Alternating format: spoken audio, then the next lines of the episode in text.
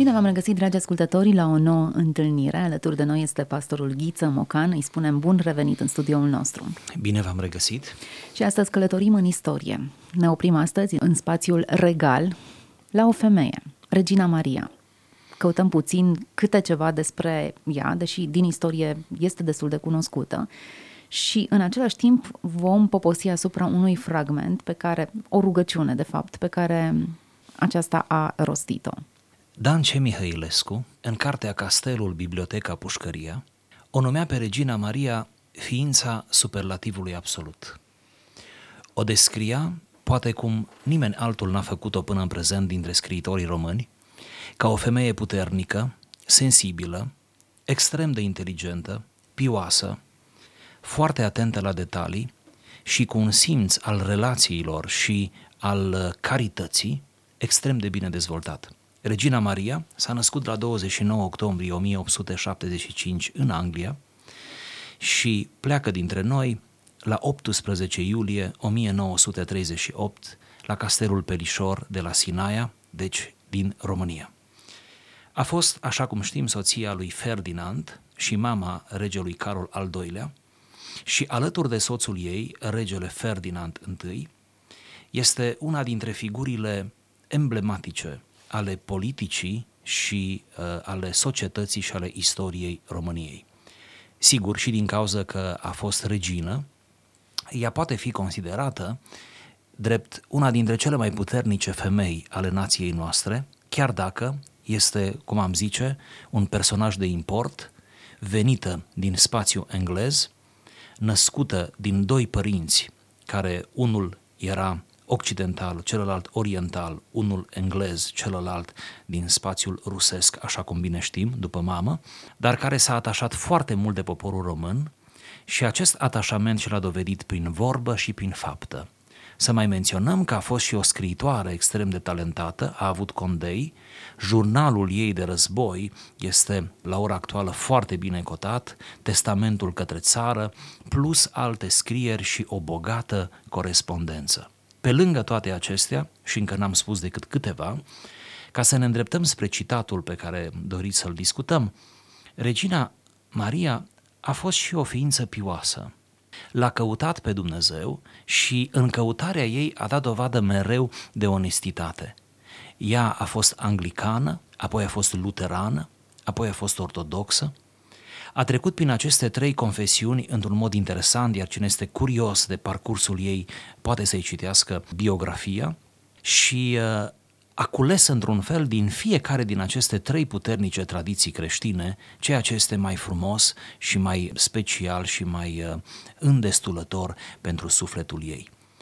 Dintre rugăciunile ei, unele au fost scrise și ne-au rămas. De aceea vă propun ca dacă tot vorbim de Regina Maria, să ascultăm una dintre frumoasele ei rugăciuni concepută, scrisă de ea, o rugăciune cu care credem că s-a rugat adesea. Îmi înalți inima spre tine, Doamne, ascultă, te rog, smerita mea rugă. M-ai înălțat, m-ai așezat în locul de slavă și ai pus în mâinile mele o putere ce nu e hărăzită multora.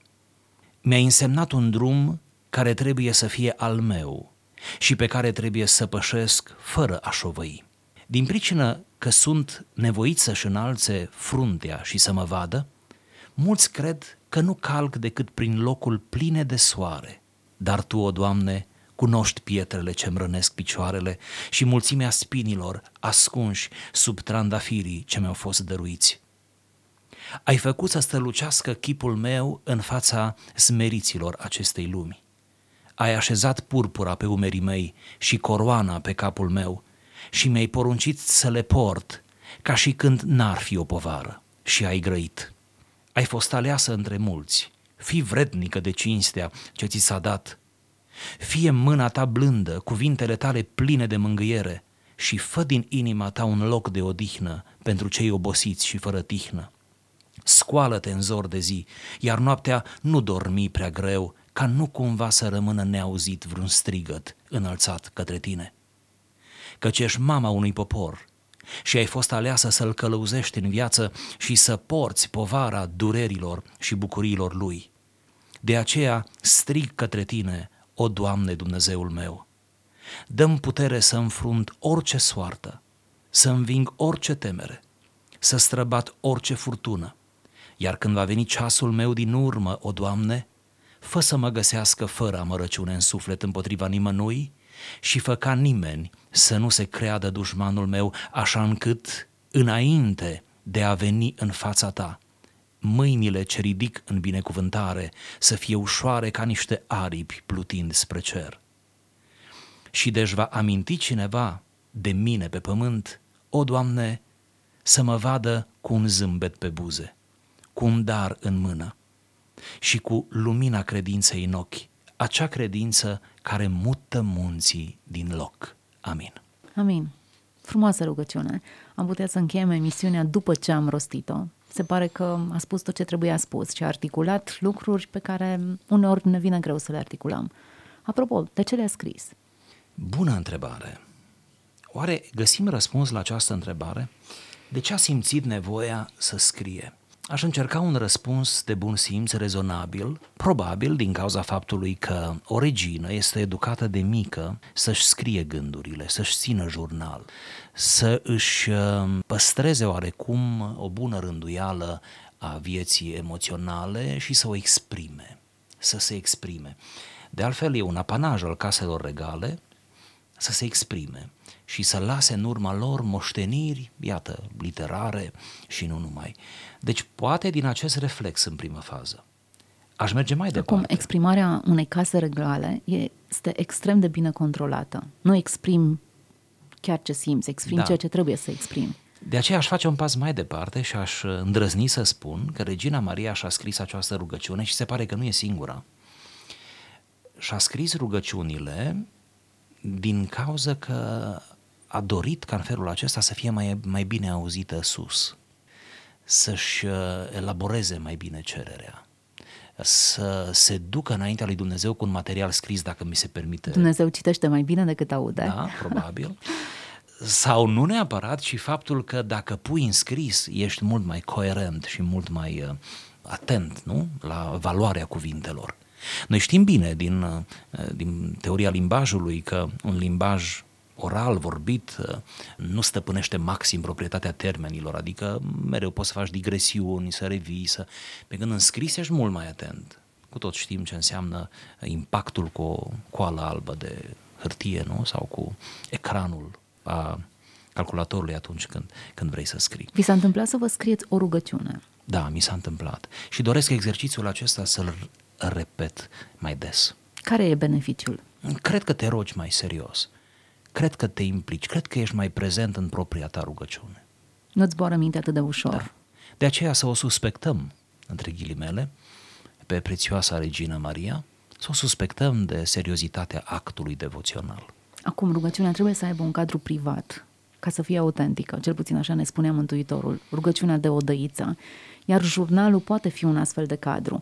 Întrebarea e dacă această rugăciune a fost redactată ca un exemplu, ca un model pentru alții, ca o împărtășire cu alții, ceea ce nu e neapărat greșit. Uneori te rogi împreună cu alții, rugăciunea colectivă are valoarea ei, sau a fost scrisă pentru un cadru privat, ca o destăinuire? Mai degrabă a doua variantă. Să vă spun de ce cred asta.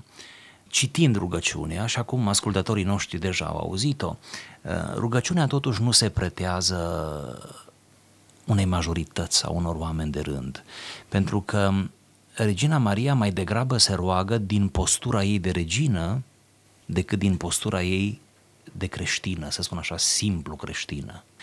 Deci mai degrabă citim dincolo de rândurile rugăciunii o anumită îngrijorare, dovadă că îi cere ajutorul lui Dumnezeu, ca să se achite cu bine de sarcinile ce îi revin în postura aceasta de regină, ca în momentul în care se duce înaintea tronului de judecată să poată trece cu brio de judecata de apoi, să fie bine primită de Dumnezeu, pentru că și-a făcut datoria. Acum trebuie să menționăm aici, pentru cei care sunt mai puțin familiarizați cu eticheta caselor regale, că dacă se disting într-un fel, nu, totuși, regii de oamenii de rând, este pentru că regii promovează valori puternice, bine articulate, iar una dintre aceste valori este fără îndoială simțul datoriei. Iar Regina Maria a valorizat foarte mult simțul datoriei. Ea are texte în povestea vieții mele, în jurnal, are texte de o duioșie și de o, în același timp, de o franchețe uh, extraordinară când spune uneori nu vă înțeleg pe noi ca români, nu, nu vă înțeleg, nu duceți lucru până la capăt, sunteți ambigui, sunteți aproximativi, sunteți, nu vă înțeleg, nu știu cum voi putea îndrăi între voi, ceea ce din nou iată simțul seriozității și al datoriei. Pur și simplu este, rugăciunea aceasta e dovada că ea și-a luat foarte în serios uh, atribuțiile și a considerat, și pentru asta trebuie să o apreciem, că în ultima instanță ea dă socoteală înaintea lui Dumnezeu, că există cineva mai presus chiar și de regină. Bine articulat. De fapt, acesta este și debutul rugăciunii ei. Faptul că există o instanță superioară în fața căreia regina însăși se pleacă. Maestatea sa se pleacă în fața unei maestăți superioare. superioare. Haideți să începem puțin să ne plimbăm printre rândurile acestei rugăciuni și să ne îmbogățim sufletele. Nu știu cum să începem, poate să o luăm de la început. Cu începutul cred că e cel mai bine. Îmi înalți inima spre tine. Rugăciunea este un gest al inimii. Ascultă, te rog, smerita mea rugă. Iată mica agonie din spatele fiecărei rugăciuni. Teama aceea, o teamă de altfel sfântă, legitimă, dacă Dumnezeu te ascultă sau nu. Mă gândesc că numai un superficial ar putea să fie convins din debutul propriei rugăciuni că Dumnezeu îl și ascultă. Cred că toți pornim la rugăciune și ne spunem rugăciunile cu această strângere de inimă dacă ne ascultă Dumnezeu sau nu. De ce să nu ne asculte? Poate nu merităm, poate cauza nu prezintă interes, poate ce cerem noi nu se integrează în interesul general al împărăției lui Dumnezeu. Ca asta ca să dau câteva motive. Poate nu-i pentru atunci, poate nu-i atitudinea potrivită. Câte nu pot să împiedice rugăciunea noastră. De aceea, ea pornește în chip smerit, spunând, ascultă-mă, te rog. În fond nu putem să facem altceva decât să îl rugăm pe Dumnezeu m-ai înălțat, m-ai așezat în locul de slavă și ai pus în mâinile mele o putere ce nu e hărăzită multora. Din nou știe de unde vine, de unde pleacă, cine a, a pus-o în poziția de autoritate. Își afirmă identitatea. Pentru că, iată ce interesant, bine ați spus, a te duce înaintea lui Dumnezeu nu înseamnă a te da drept altul. Dacă ești regină, nu vei merge ca un sclav înaintea lui. Dumnezeu n-ar fi încântat de asta, Dumnezeu știe bine că tu ești regină du-te în numele proprii tale identități, du-te onest, du-te smerit, dar nu cu o falsă modestie. Mi-a însemnat un drum care trebuie să fie al meu și pe care trebuie să pășesc fără să șovăi sau fără a șovăi. Simțul datoriei, cum vă spuneam.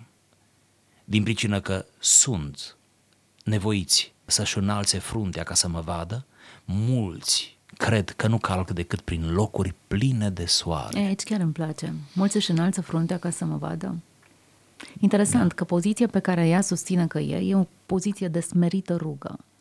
A fost înălțată într-o poziție în care nu a ajuns prin eforturi proprii sau datorită a ceva ce a făcut ea, ci a fost pus acolo, i s-a încredințat o putere Pavel spunea ce am eu fără să fi căpătat. Ceva de genul acesta e. De poziția în care sunt, E interesant autoritatea pe care planurilor, am, nu? Asta vreți să subliniez. Da, mi-a fost dată de sus. Nu sunt datorită da. mie.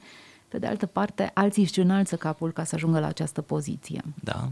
Deci ea, se, ea și înalță inima, ce interesant, nu? Îmi înalți inima. Ea și înalță inima spre Dumnezeu, care este deasupra ei, în vreme ce pe un alt plan, ceilalți, supușii, să-i numim așa, nu? Își înalță capul ca să o vadă pe ea. Și cred că eu calc numai prin locuri pline de soare. Mă privesc, se vrea parcă să ne spună, înveșmântată întotdeauna impecabil, nu? cu gesturi bine controlate, cu un mers bine articulat, cu, nu? Păi dacă familiile regale nu știu să pășească în public, dacă nu știu să se așeze, să se ridice, să vorbească, dacă, nu au, dacă ele nu au controlul gesturilor nu? și a uh, manifestărilor publice, cine să mai aibă?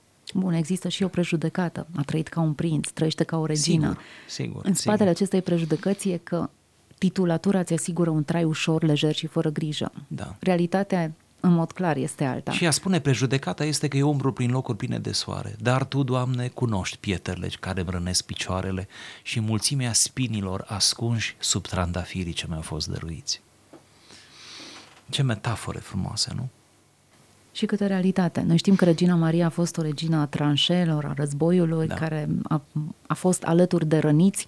Oare da. cum era să fii îngrijit de o regină? Să vină să schimbe pansamentul o regină? Ce motivație și încurajare pentru un soldat? Sigur. Împreună cu fica ei, sau menționăm pe principesa Iliana, care a împărtășit cum niciunul dintre copii această, această abnegație a reginei și cum împreună ele au făcut istorie, mai ales în domeniul acesta umanitar, sanitar. Și uh, da, ne putem pune în postura unui rănit îngrijit uh, de regină. Acum, a merge în fața unei mulțimi și a susține un discurs motivator înainte de război sau chiar la întoarcerea lor acasă e o parte. A merge, în schimb, în spital, a vedea suferința, a îndura mirosurile grele, confruntarea cu uh, tot ce înseamnă răni și război, e o altă parte. Sigur. Și când te gândești că ambele se regăsesc în aceeași ființă, cu atât e mai interesant și cu atât nevoia de rugăciune devine mai stringentă, nevoia ajutorului divin. Următoarele două propoziții parcă explică și mai bine statutul ei. Ai făcut să strălucească chipul meu în fața smeriților acestei lumi. Aluzie la ce spuneam. Ai așezat purpura pe umerii mei și coroana pe capul meu și mi-ai poruncit să le port ca și când n-ar fi o povară. Ce frumos! Foarte frumos! Deci trandafirii au spini, spunea puțin mai devreme, strălucirea de regină și autoritatea și poziția la care mulți se uită de jos în sus e o fațetă a monedei, dar cealaltă fațetă sunt spinii, sunt pietrele care îmi rănesc picioarele, sunt uh, smeriții pe care eu îi îngrijesc în spitale. Pe care, deci spinii, ea nici nu nici nu se sinchisește să-i justifice înaintea oamenilor în rugăciune sau în discursuri, ci spune, acestea de fapt tu, Doamne, le cunoști. Și mai mult, mi zis să nu le socotesc povară, ci da. parte a job description, care, ca să folosesc un termen contemporan, da. lucruri care țin de specificul slujbei care mi-a fost încredințată. Da. O chemare la demnitate, nu? Da. Ce îi spune Dumnezeu, în schimb? Ea afirmă că Dumnezeu îi spune că ai fost aleasă. Și Dumnezeu a grăit, zice ea. Ai fost aleasă între mulți. Fii vrednică de cinstea ce ți s-a dat. Fie mâna ta blândă, cuvintele tale pline de mângâiere și fă din inima ta un loc de odihnă pentru cei obosiți și fără tihnă. Ce frumos și-a proiectat ea, nu? Cerințele lui Dumnezeu. Scoală-te în zor de zi, continuă. Iar noaptea nu dormi prea greu, ca nu cumva să rămână neauzit vreun strigăt înălțat către tine. Interesant că misiunea pe care a avut-o ca regină, rolul pe care l-a jucat în perioada războiului, au fost lucruri pe care ea socotește că le-a primit ca ordin direct din partea lui Dumnezeu, îndatoriri din partea lui. Ar fi putut să-și asume oricare alt loc și oricare alt rol ca regină. Mult mai comod. Exact. Da. În schimb, a ales partea aceasta, a ales-o într-un fel socotind că aceasta este vocea lui Dumnezeu și s-ar putea ca în mod real ea să fie auzit vocea lui Dumnezeu care i-a spus aceste lucruri. Atât de mult m-aș bucura, deși eu sunt bărbat, ca această emisiune și toate comentariile care le facem noi pe marginea acestei rugăciuni să fie o încurajare pentru femeile care Pentru ne alte regine. Da. Pentru că fiecare femeie, fiecare mamă, nu? fiecare soție, bunică, este o regină în felul ei, are noblețea ei și uh, m-aș bucura să fie o încurajare. M-aș bucura să privească oarecum viața altfel, să știe că a, am avut și noi înaintași și înaintașe, nu, acum spunem înaintașe, vrednice de tot respectul și pilduitoare. Acum, dacă e să socotim uh, pietrele și spinii, și vorbim poate mult despre acest lucru, dar e o perioadă în care ea a activat ca regină cu multe pietre și spini. Ea spune, fi vrednică de cinstea cu ce ți s-a făcut. Ai fost aleasă, ai fost aleasă ca să faci lucrurile acestea. Aduce anumite poveri e o onoare. Acesta e mesajul pe care îl transmite. Ai fost găsită vrednică. De fapt, Dumnezeu nu dă astfel de responsabilități decât unor persoane capabile să le ducă la îndeplinire. Dacă tot vorbim despre mame și următoarea propoziție chiar vorbește acest lucru, ai fost aleasă, ești mama unui popor și ai fost aleasă să-l călăuzești în viață și să porți povara durerilor și a bucuriilor lui. Povara bucuriilor, nu? Frumos rol pentru o mamă. Și bucuriile sunt o povară, într-adevăr greu de gestionat în unele momente, poate uneori mai greu de administrat decât povara durerilor, cu care la un moment dat înveți să cooperezi. De aceea spune ea, strig către tine, o Dumnezeul meu, de aceea. prinsă sub această, această chemare uriașă. Dăm putere să înfrunt orice soartă, să înving orice temere, să străbat prin orice furtună. Iar când va veni ceasul meu din urmă, o Doamne, fă să mă găsească fără amărăciune în suflet împotriva nimănui și fă ca nimeni să nu se creadă dușmanul meu, așa încât înainte de a veni în fața ta, și ascultați acum ce frumos, mâinile ce ridic în binecuvântare să fie ușoare ca niște aripi plutind către cer. Ei, asta este deja poezie. Depășește spațiul uh, rugăciunii. E multă poezie aici, e o muzică plăcută. În fața unui astfel de destin, cu multă onoare, cu multă recunoaștere, cu multă responsabilitate, cu multe poveri, o regină cere putere, ea care deține puterea, ea femeia numărul unu într-un stat.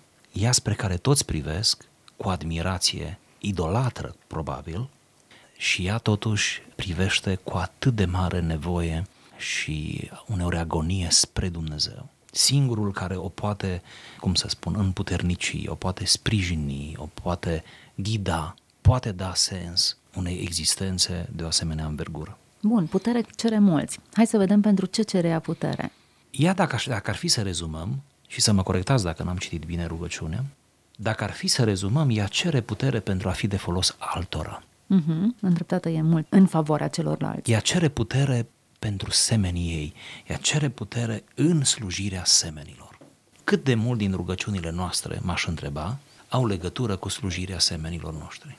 Mi-a plăcut cum a articulat, să nu se creadă nimeni dușmanul meu, nu să n-am dușmani.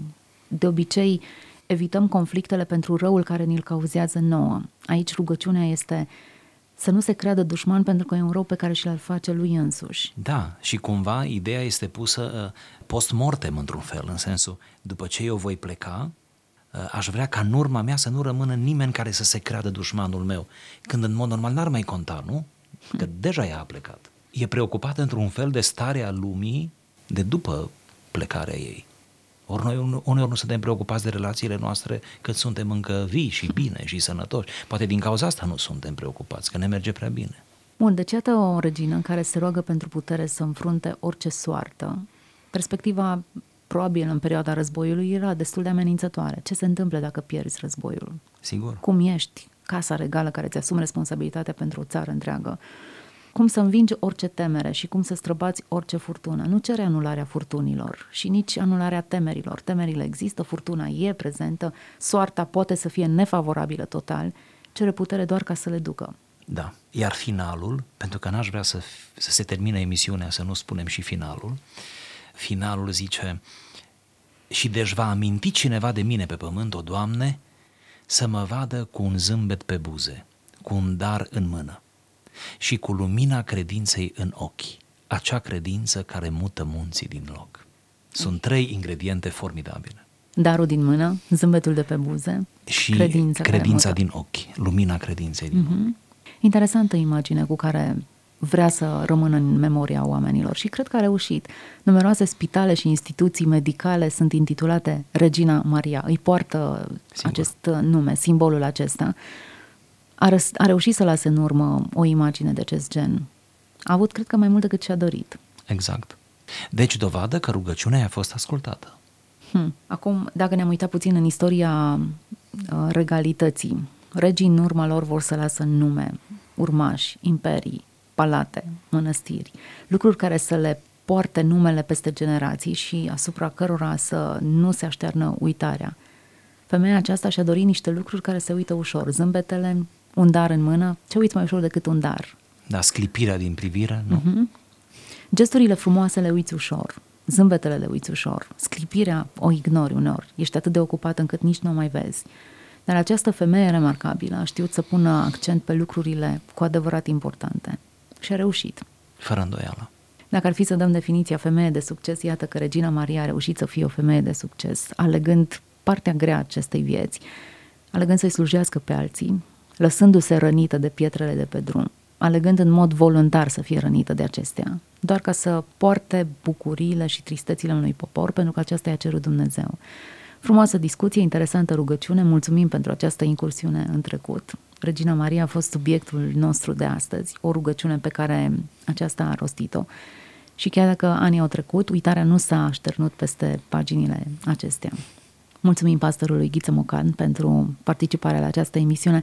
Ne reauzim cu toți cei care sunt interesați și data viitoare. Toate cele bune!